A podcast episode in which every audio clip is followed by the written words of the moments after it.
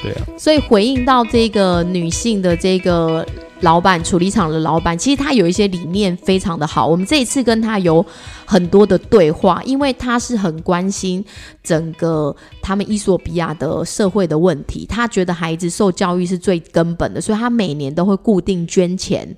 给。偏就是给这些农民的小孩，但是他不是把那个钱直接给他们。他说，如果你直接给他们钱，他们会把这些钱拿去买衣服啊，买一些其他的东西，不会给小孩念书。所以等于他每年捐的这些钱，他都是会把它变成笔、书，然后或者是说让他们有一个可以学习的地方，因为他们不像我们有真的学校嘛，尤其在这个偏乡里面。呃，其实他他实际是有一个，他跟了一个一个国际的大公司叫 Costa 还是哪一个公司？那在当地其实已经有合盖的一个学校。那当然他不是主要的出资者，所以他也一直在资助。呃，比方说，因为学校盖完之后，一定还有很多东西需要资助，他就是那个幕后的幕后资助其他资源的人。比方说学校的地板，比方说学校的黑板或者是窗户需要修缮。或者是说书本不够，或者是笔不够，粉笔还有一个提到一个粉笔不够，这些东西都是由他来出资，所以他每年每年哦，他大概呃光赞助这一间学校就已经大概将近哦，我们换那时候换算一间学校大概就十八万台币，对，那他一定不止只有一间学校，他在当地好像赞助了好几间学校，所以他会希望说这样子的一个。正向的循环啊，去帮助到当地的人，然后透过教育才有可能翻转他们的人生呢。其实我觉得他的观念是蛮触动我的，因为他自己有提到，他是一个走在世界各地的人。他就说，到了非洲的卢安达那个地方，已经开始推崇孩子的教育，孩子没有受教育，爸妈是要被抓去关的。可是，在伊索比亚是没有人来管这件事情的，但是他们每一户人家又生了。平均有七个小孩这么多，尤其是越乡下，那个乡下的程度大概就像我们，可能就像我们民国十年吧，嗯，就是生了很多小孩，但是每个小孩就是在那边跑来跑去。他说，一年在伊索比亚出生的婴儿人口有两百万，嗯，对，然后平均哦，每户有七个小孩。对，所以你就想哦，假如说今天孩子生的少，我可以把父母就必须要赚那么多嘛？他可以把所有的资源，纵使他赚那么多，他也可以把资源好好的放在孩子身上。可是不是，他们生的非常多，所以有谁可以念书？大家就是没根本没有机会啊，对啊，而且他们的收入其实是蛮低的啦。嗯，对，所以这一趟旅程，我们就从农园呐，也跟农夫实际的做了一个对话，然后你就看那农夫的脸，其实都是历经了沧桑，就是很像我们这边的农夫，每天在那个大太阳底下耕作。然后我们走到那个农园去的时候，他们的小孩也都跑出来，然后就发发现他们那些孩子身上的衣服都是破的，就是破到。破狗狗这样子，然后可是还是穿在身上，那当然笑容依然是很天真。然后走了那一趟之后，其实回来之后你会非常的有感触，你会想说：我我卖这杯咖啡，我在这么这么先进、好这么美好的地方，然后早上喝这一杯咖啡的时候，我到底在喝什么？这就是一路下山以来很惆怅的地方。应该说，那是一种冲击嘛？你是说？你对于这杯咖啡的价值跟定位，你会开始去反思啊。就是说，你在喝杯这喝这杯咖啡的的时候，你去回推你看到的东西的时候，你会发现说，过去以来我们是一个消费者，我们只谈论所谓的价格跟价值之间的关系，价格跟品质之间的关系。那我如何买进，我如何卖出嘛？你给我好的东西，我就给你好的价格。对，那你的你的。品质没那么好，我就没办法给你那么好的价钱。对，所以你往往你往往只会思考自己很既得利益，也就是说你自己是一个就站在你自己的个人主义里，对对，个人的自己的就是自己的想法里面，然后去谈论所谓的我认为的好咖啡是长什么样子。可是当你走到世界去，然后走到这个这个农园去，农园去跟这个咖啡的产区里面去的时候，你看到这样子的一个面貌的时候，你会发现说。哦，对我过去以来，我在思考这些价值到底是正确的正确的吗？那我在跟你谈论说这杯咖啡风味有多好的时候，我悠闲的坐在咖啡馆在喝咖啡的对时候，这个意义何在？这个意义何在？我觉得他真的是反反反思着这件事情。所以你你如何？当然你会很想要去去帮他们，可是农园呃这个这个处理厂的老板或者是这个处理厂生产者，他就跟你说，他说纵使是他在当地，他。想要透过各种的方式去帮助这些人，可是这些人有时候他也不是你想要帮助他就愿意就是那个问题。其实是很庞大的国家的问题，他就说这是一个很很复杂性很的问复杂的问题。对啊，这个 complex，他就说这是非常非常庞大而且复杂的问题，它牵扯到的不是只有农民的问题，它牵扯到的是整个社会经济、整个国家的问题。因为其实就像我们的司机，他在那里其实算学历相对是高，他是 university 毕业的，他们他们的那个学制其实跟我们不太一样，就是比较好的才会念大学，然后不然一般可能就是念 college 就是那个学院的。学院学院的对，然后在他们那边司机一个月的薪水就是淡旺季不一定，折合台币大概有五到十五万哦，其实是非常非常的高薪的。对那反而他们在他们当地是没有人要当老师，对。或者是像医生，对。然后他就跟我们说，为什么大家没有想要当医生？因为他说医生毕业要帮政府工作两年，在我们伊索比亚，大家是不愿意帮政府工作的，对。所以他们是没有人要做军工教这些工作的。对，那你就想啊，就是一个国家的政治的因素嘛，或者是国家政府的因素，所以让人民不想为国家工作，嗯，那导致国家的整个系统，所以你会发现他们所有的这个公家体系，比方我们进海关，那处理速度是之慢啊，慢到让你觉得很不可思议。哦，这很有趣哦。我刚去的时候哦，然后我要我我我们都已经办了 visa 了，嗯，然后结果我去那个刚好是一个男生，然后他就是看我之后就叫我去别的窗口，对然后我还想说我有什么问题吗？对啊，就是我觉得他只是单纯的不太想对他只是对对不太想处理你的你的这个 case，就是一种意兴阑珊，觉得有点麻烦。对，然后或者是他遇到外国人，就前面他前面还有一个一个外国人，然后他也不想出家，他叫他去旁边。去，旁边，对，然后我们就去旁边玩之后，后来转一个弯，我们就想说，那我们去到我们去另外一个外国人窗口，因为外国人窗口有两三个嘛，所以我们就去另就外一个，旁边那一个。对，因为我们是外国人嘛，所以就去旁边那个给女生，给女生，哎，就过了，就过了。对，嗯我们都有申请 visa 了，都过，都都就是一定是可以过嘛，所以其实有时候你真的走出去之后，你就会发现 那个内在的冲击。我觉得在伊索比亚就是天天都是冲击，冲击的部分就是除了。那个环境对你来讲是冲击，可能我们随行的人又是日本人，那跟我们对话的伊索比亚人，他们又是讲英文的，所以我晚上第一天一躺下去，其实我是睡不着，我整个脑海里就充满了英文、日文，然后还有我看见的那一些让我很 shock 的景象，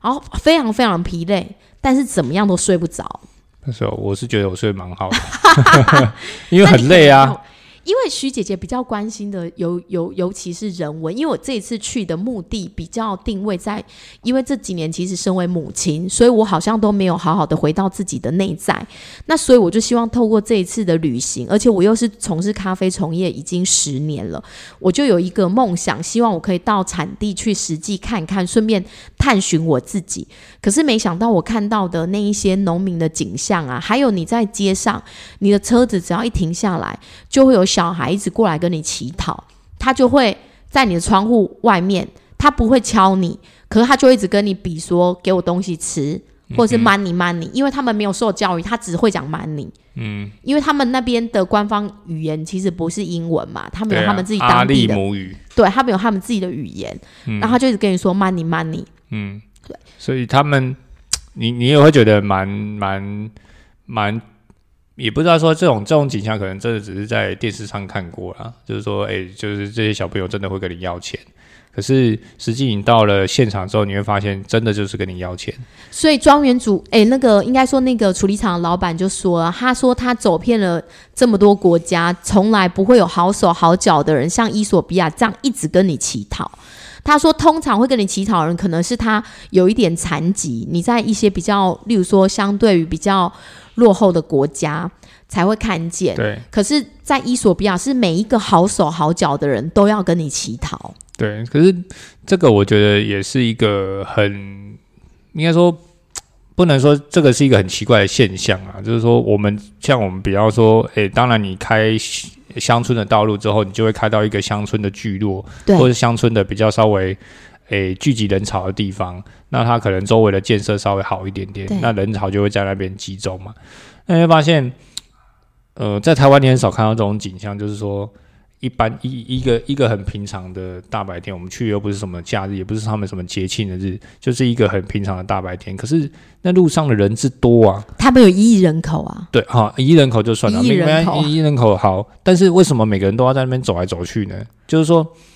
我们你会发现这些人哦，在走来走去。假如说你在台湾台北看到很多人在走来走去，这很正常嘛，因为每个人都在上班，而且那边高楼大厦林立，每个人都有在各自的办公室，然后每个人做捷运其实都很忙，然后公事包啊什么都是提着，而且都是你会看到他那个眼神，就是他正在为他的工作所努力。可是你在这个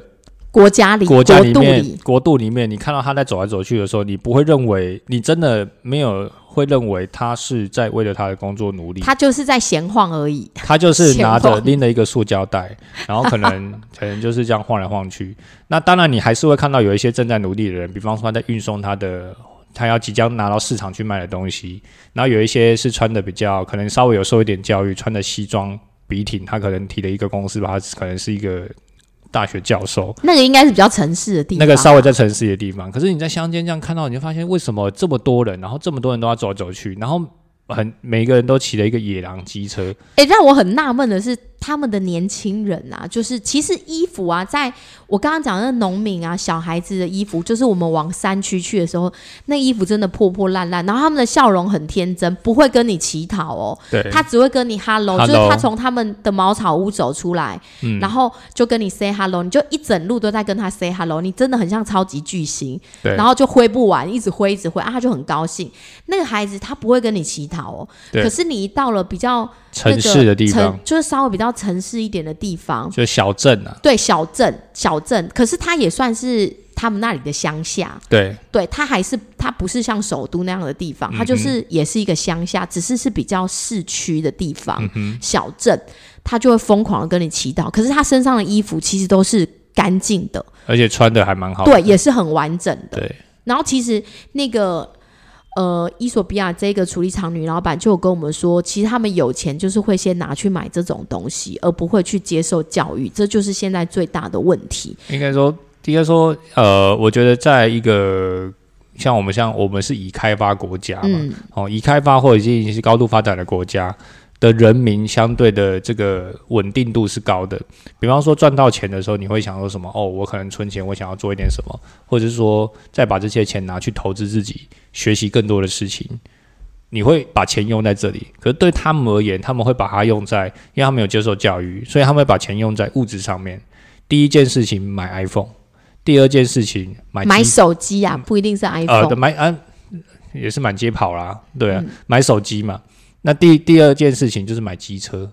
摩托车，摩托车，对，所以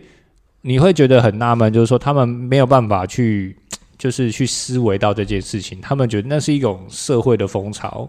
别人。每个人都在买手机，因为我有钱的时候，我赚到钱，我第一件事情我就是要去买手机。而且听到更让人家比较难过的是说，其实咖啡农他们的生活条件真的不是很好，所以他们也没有觉得想要让小孩继续去种咖啡。虽然说咖啡在伊索比亚有得天独厚的环境，可是他们都会觉得说，诶，如果可以的话，那就去那个大陆，但因为大陆在那边盖了很多电子厂，就去那个电子厂上班。然后不会想要做咖啡农，那他们的农地也有一个现象，就是因为他们生很多，所以本来一大块可能很大的农地，因为小孩子很多，就会再分切，分切成很多，所以就是越来越多、越来越多的小小农，嗯，然后就会变没有产量，然后没有办法共享。对啊，应该说，嗯，那地就只有这么大嘛，这不是本来就是这样子啊。对对，但是第二个第二个环问题是说，其实他们没有接受呃好的教育，那他们就没有办法去改善他们的耕作技术，那他们就没有办法去做好所谓的田园管理，哦，那就是这样子让它长，然后长了就收。所以你在伊索比亚，你不会看到像像我之前去过萨瓦多，所以我看过他们的这些庄园主在种咖啡的时候是非常有系统、有规模的，有规模，而且系统化的去管理它的田园，而且每一颗是什么，甚至编号，每一棵都编号，每一棵树是有编号的哦。它从这棵树上摘采下来是什么东西，它都一清二楚。嗯，但是你在伊索比亚，你不会看到这件事情，所有的都是小农，小农就是这片地是我的，那我种咖啡，那顶多我就是拔拔草，让它的诶、让它的杂草不要长太多，不要影响到它的生长，就这样子。其他你说有什么样的管理吗？我是看不出来啊。对，对。确实。所以当我们离开了这个产地之后，回到了首都，对我们来讲其实是冲击真的很大的，因为首都就是塞车塞的不得了，跟台北一样塞。对啊然后还毕竟它是首都嘛，对，然后学校啊什么就是都是很多的，然后你会看到小孩就是穿着漂漂亮亮的制服，然后在上学，然后那边的黑妞们每一个都很漂亮、很妖娇，戴耳环啊，然后对，化妆啊，所以大概应该说有接受教育的前百分之二十啊，大概都在大概都在首都了啦。所以就真的是会让你觉得那个贫富的差距。以前啊，我常常都觉得在台湾贫富差距很大，我都觉得说哦，台湾贫富差距这么的大。可是你去到那个伊索比亚，你才真的觉得说什么叫做贫富差距很大。嗯，有些人是有钱到比你这个这个黄种人还更有钱。但超越你的想象。对对对然后那个能可以塞，他可能真的是开破许，对，在路上跑的，然后那个穷的程度是穷到衣服都是破破烂烂的，有一餐没一嗯餐，对，可能就一整年就靠那几袋咖啡豆来维系一整家人的生活而已。对啊，所以嗯，就是有钱要跟跨世界嘛，无钱呢就是看看下一餐在哪里嘛。特别，所以在那里的时候，其实有一点消化不了。对于这样的冲击，在内在里其实有点消化不了。然后加上，因为我们这一团主要的 lead leader 就是带领我们的，其实是日本人。那日本人其实我这一次也真正跟日本人这么接近。以前去日本就是旅游而已，但是这一次我们是一个 group，然后你会看到日本人的精神，就是他们在呃主人家请我们吃生牛肉的时候，他们就毫不客气的就吃了。但我们台湾人因为有点怕死，我们都不敢吃。就他们吃完之后，隔天都开始脸色发白、冒冷汗，拉就肚子、啊，对，就开始落晒。然后你会发现他们的那个直人精神说，你就赶快看他脸色发白，就说啊，you OK？然后他就说。就是说 OK OK，他就觉得没有关系，他还是继续投入我们的行程，然后继续投入他的工作。嗯哼，然后我就觉得日本人真的是很不得了。嗯，应该说，我觉得我们去看到他好的面相嘛，就是说，他们对于自己现在正在做的事，他们是很执着，而且是很很认真的。对于每一件事，他都是很认真的态度，他不会有那种状况，就是说，哎、就是说，哦，我可能不舒服啊，或者什么，我就放弃了。我就是除他只有一种状况，除非他真的爬不起来，他就只能躺着，那他就他就只他就是好好躺着。不然他们这个干劲十足、不然欸他只要可以起来，他可以站，他就绝对奉陪到底。但有一点真的很有趣，我一定要分享一下，就是因为后来我不是肠胃不舒服嘛，那我们就有台湾人就会提供他们药，然后因为我们也有带退烧药就给他，然后因为我跟他语言不通，我们就用 Google 翻译，然后那个女生就跟我说，哎、我们在我们日本其实是不吃退烧药的，因为发烧可以快速解毒。那我想说，哦，没想到你们日本对于退烧药的想法是这样。然后我就跟他说，那没关系，你就是可以备着不吃，因为其实我的孩子发烧，我也不是那么轻易给退烧药的人。哎，我没想到我的理念居然跟日本人有 match 到、哎，嗯，你终于抓到日本人长寿的秘诀了吗？的药物真的没有用的那么泛滥，他们如果生病就会好像跟自己的身体在共处。在在日本，日本的医学比台湾发达，呃，这是必须必须说的。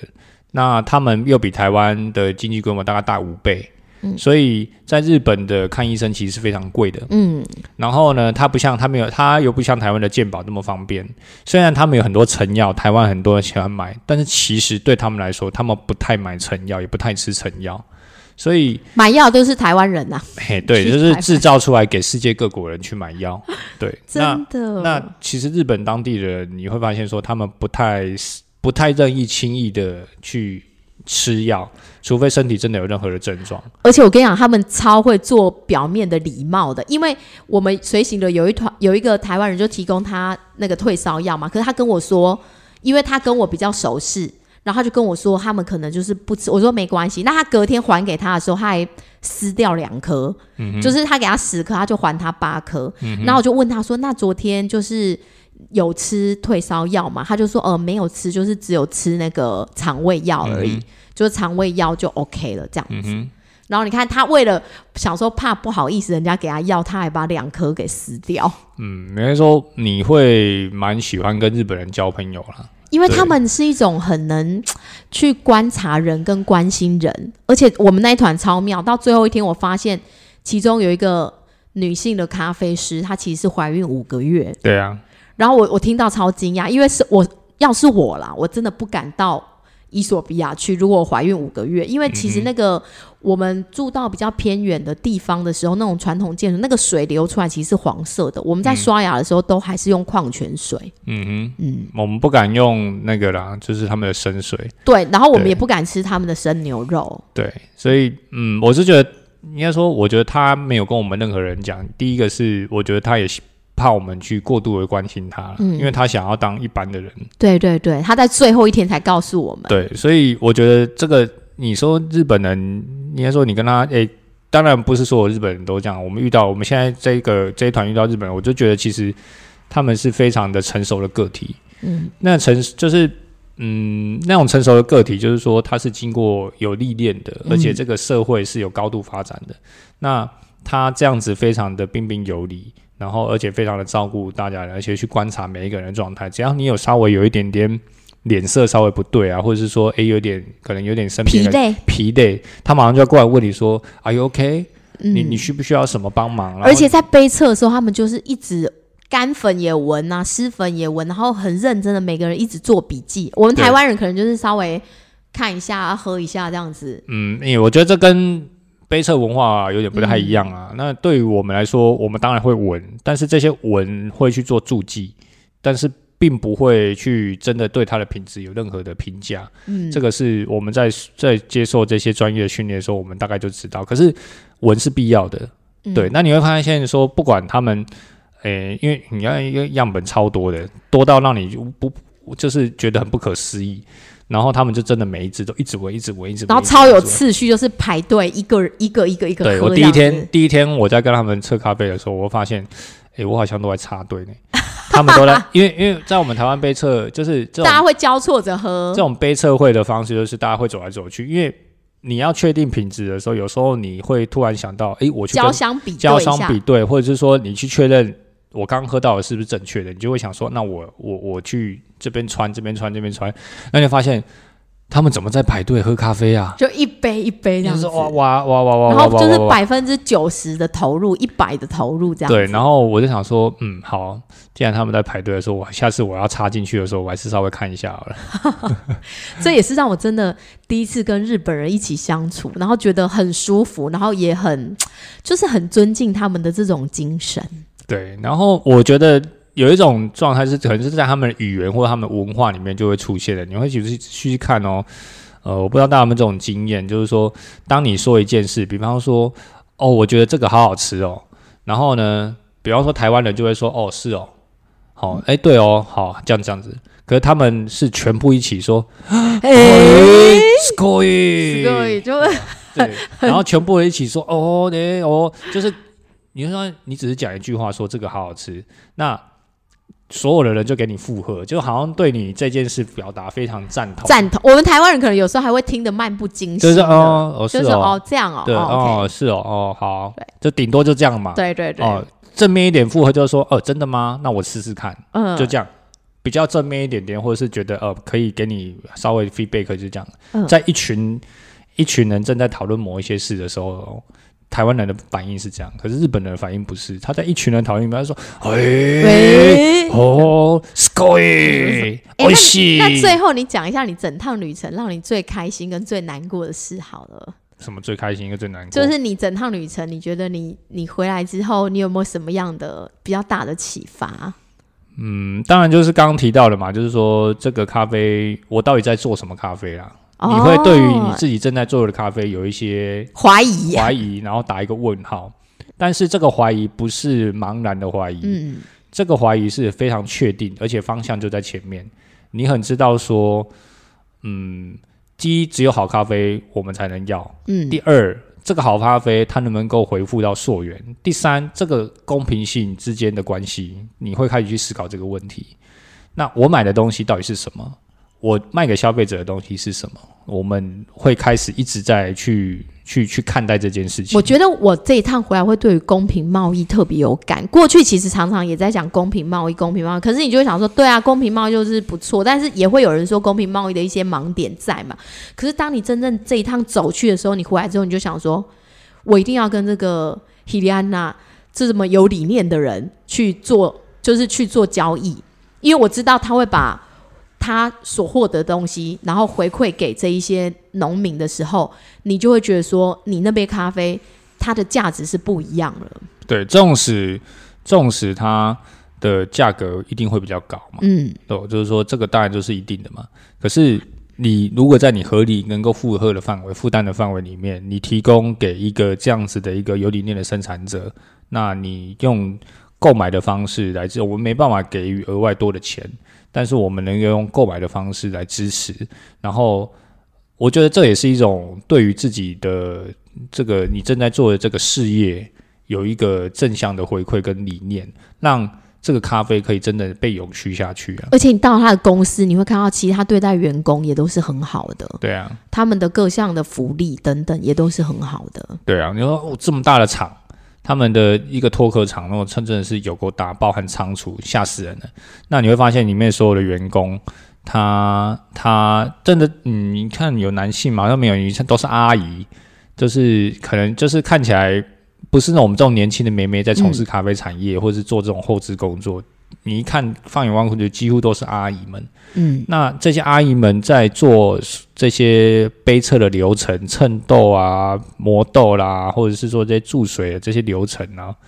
一点都不马虎，而且甚至做的比我觉得啦，在我们一餐杯测会上面看到的，有一些妹妹们都做的还要更好。嗯，因为他们细，对，你会发现哇，这样他们这样子的一个系统性的训练，真的是有，真的是有一个很完整的一个一个一个一套模式在。对对啊然后当然最难过还是听到他说咖啡是伊索比亚人的未来，可是他们正在抛弃他，嗯，就会听了。我觉得听到这句话是让我觉得最难过的。对，然后就想说啊，我们在这个消费国喝这么好的咖啡，每天很 relax relax 的时候，我们真的要想一想，世界上有一个角落里有那么一个咖啡农，他们一整家人这么多人，然后就是靠这几棵树在生活，我们真的是要很珍惜、很感恩的喝下这一杯咖啡。对，可是这个情况哈，我就我也必须说，这个情况哈是在非洲比较常见的，在中南美洲有很多大部分是相反的情况，有很多的庄园是非常有钱，他们应该是比较有系统了。对，那为什么他们会发展越来越好，而且庄园越来越有钱？在中南美洲，像我去到萨瓦多，其实是有钱人才在种咖啡的，没有钱的人是没有办法拥有地，他也没办法种咖啡。那种咖啡要种得好，然后种的有量产，那绝对是有方法的。所以我那时候听到，其实这个跟我呃这个连结是刚好有对上的，就是说我们那时候我那时候去萨瓦多的时候，其实是他们大概我知道那庄园主大概是第四代了，第四代还是第五代？那他们通常因为他们是属于南美洲嘛，那他们都会把他们自己的小孩尽量的往上送，也就是往北美送，去接受美式的教育，送往美国送，往那边送。为什么？因为他们希望他们能够有更更广的视野，所以他们基本上在念书期间都不在自己的庄园里面，都在外面念书。但是他们都有一个很重要的信念，大概三四十岁之后，因为即将要做接手的动作，他们一定会回来接手自己的庄园，这个是他们的一个传统。OK，对，所以你会发现他们是不断的在栽培自己的小孩。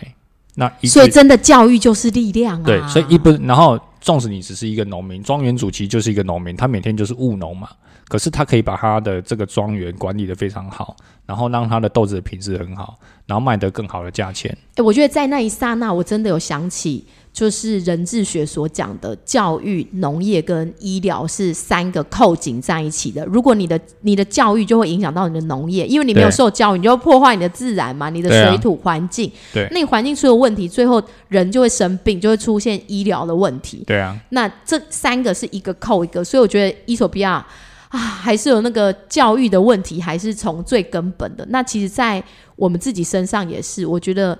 教育真的是非常非常重要。教育、农业跟医学三个就是紧扣在一起的。忽然之间，好像那个三三个圆你就通了的那个感觉。对啊，在台湾你好像没办法理解我，就是说你就说哈，什么教育跟农业什么关系？农业跟医疗什么关系？哎，走到那里，我忽然觉得这三个扣起来了、欸对，然后你会发现说，嗯，因为真的很多人没走出去了，你会发现说，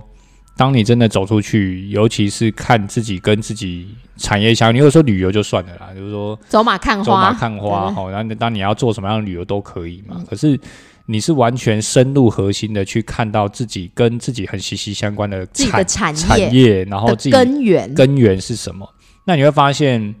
你，你走这一招真的不枉此行。就是，而且我要说，伊索比亚人真的很善良。原本我们很害怕，都会想说会不会走在路上被抢。可是司机跟我们说，你们所在的地方都是很安全的。他就说，他还说到，其实就是那种国际的媒体都会把他们伊索比亚讲得很可怕，可是他说很不安全。其实他说在伊索比亚是很安全的，因为我们这次本来还有要到一个地方是古籍，但是那个地方据说就是在我们要去以前有一点点的可能战乱。他就说，其实他们也没有人知道那里怎么样，可是只要有一点点不安全，他就不会带我们去。对，应该说有一点，因为毕竟我们是外国人嘛，那到哪里都是很引人注目的，所以呃，还是不要冒这个风险啊，因为。有听到一些风声的时候，他们大概都会很清楚说，你不知道它什么时候会发生，但它发生就一发不可收拾。对，然后说我们所在的地方很安全，因为他这句话，我们在一个空档的下午有一两个小时的解放，我们就走到街上去，果不其然，还真的蛮安全的。虽然就是很耀眼，大家会一直跟我们挥手，然后问我们从哪里来，我们就说台湾。台湾，然后他就说 Thailand，我说台湾，他就说 Thailand，然后就跟我说桑瓦迪卡之类的话，我就说 台台湾，对。后来干脆说 China 可能还比较有人知道，还有一个电子厂的，他在那个中国电子厂上班，对。然后他就拿他的那个电子厂的证件给我们看，就觉得蛮有趣的。对，但是我还是不要当 China，我还是要说我是台湾，就是台湾，台在台湾的，在 China 的旁边，好对，？我们最后就说 near China，对啊，你会你会发现说走在路上的时候，有很多嗯蛮有趣的啦，因为道路并不是这么的干净嘛，这是很正常的，在伊索比亚。可是我们在所在的那个区域，刚好就是哈瓦萨，我们刚好回来哈瓦萨这个地方，然后一个休息的空档。那在哈瓦萨的地方其实算是离产区最近的都市。嗯那也算是蛮发达的一个城市了，市区了啦已已经经算是一个蛮发达的一个城城市。那我们就走在这个路上，其实你会发现，嗯，大家的对你的眼神会注目你，可是你会发现这个感觉都是很友善的，友善的，对然。后他会可能还会有一些稍微会一点英文的，他就会跟你讲说，诶，你从哪里来啊？然后哦，你为什么来这边啊？然后你要去哪里啊？好、然后当然。呃，像计程车都很正常嘛，这种这种他都一定会说，哎、要不要上车？要不要坐车？要不要坐车？嗯这是很正常的嘛。那我们当然说不用，那他们也不会勉强我们，对他们，就也没有跟你乞讨，也没有。对，那像这样子的一个状态，我就觉得，哎、其实我自己是觉得他还蛮，就是你不会觉得自己的人生受到有威胁或者是有攻击的不会状态。然后，当然我们要出去前，我们也做好万全准备嘛，就是我们不带钱包，我们只带美金在身上，啊，美金还要分两边，然后不带什么贵重的物品这样子。但后来发现，其实他们真的都是蛮友善的。本来我们还想搭他们的计程车，就是那个三轮车，可是因为太近了，所以我们还是没有搭。对，我们就走一走而已啦。对，好，那就跟大家分享到这里。走了这一趟，我跟室友真的有很多很多的感触，然后所以想说，趁还记忆很鲜明的时候，跟大家做一点分享。那回来之后，当然我对咖啡，还有室友对咖啡都产生了一个新的意义，也对自己未来的呃生活里有了新的目标。那最后送给大家一句话：我现在做不到的。但是要检视自己有没有朝那个方向走去。觉醒在每一天的生活里，每一刻的选择和作为中，翻转的力量在每一个人的手中。好，谢谢大家，谢谢大家，拜拜.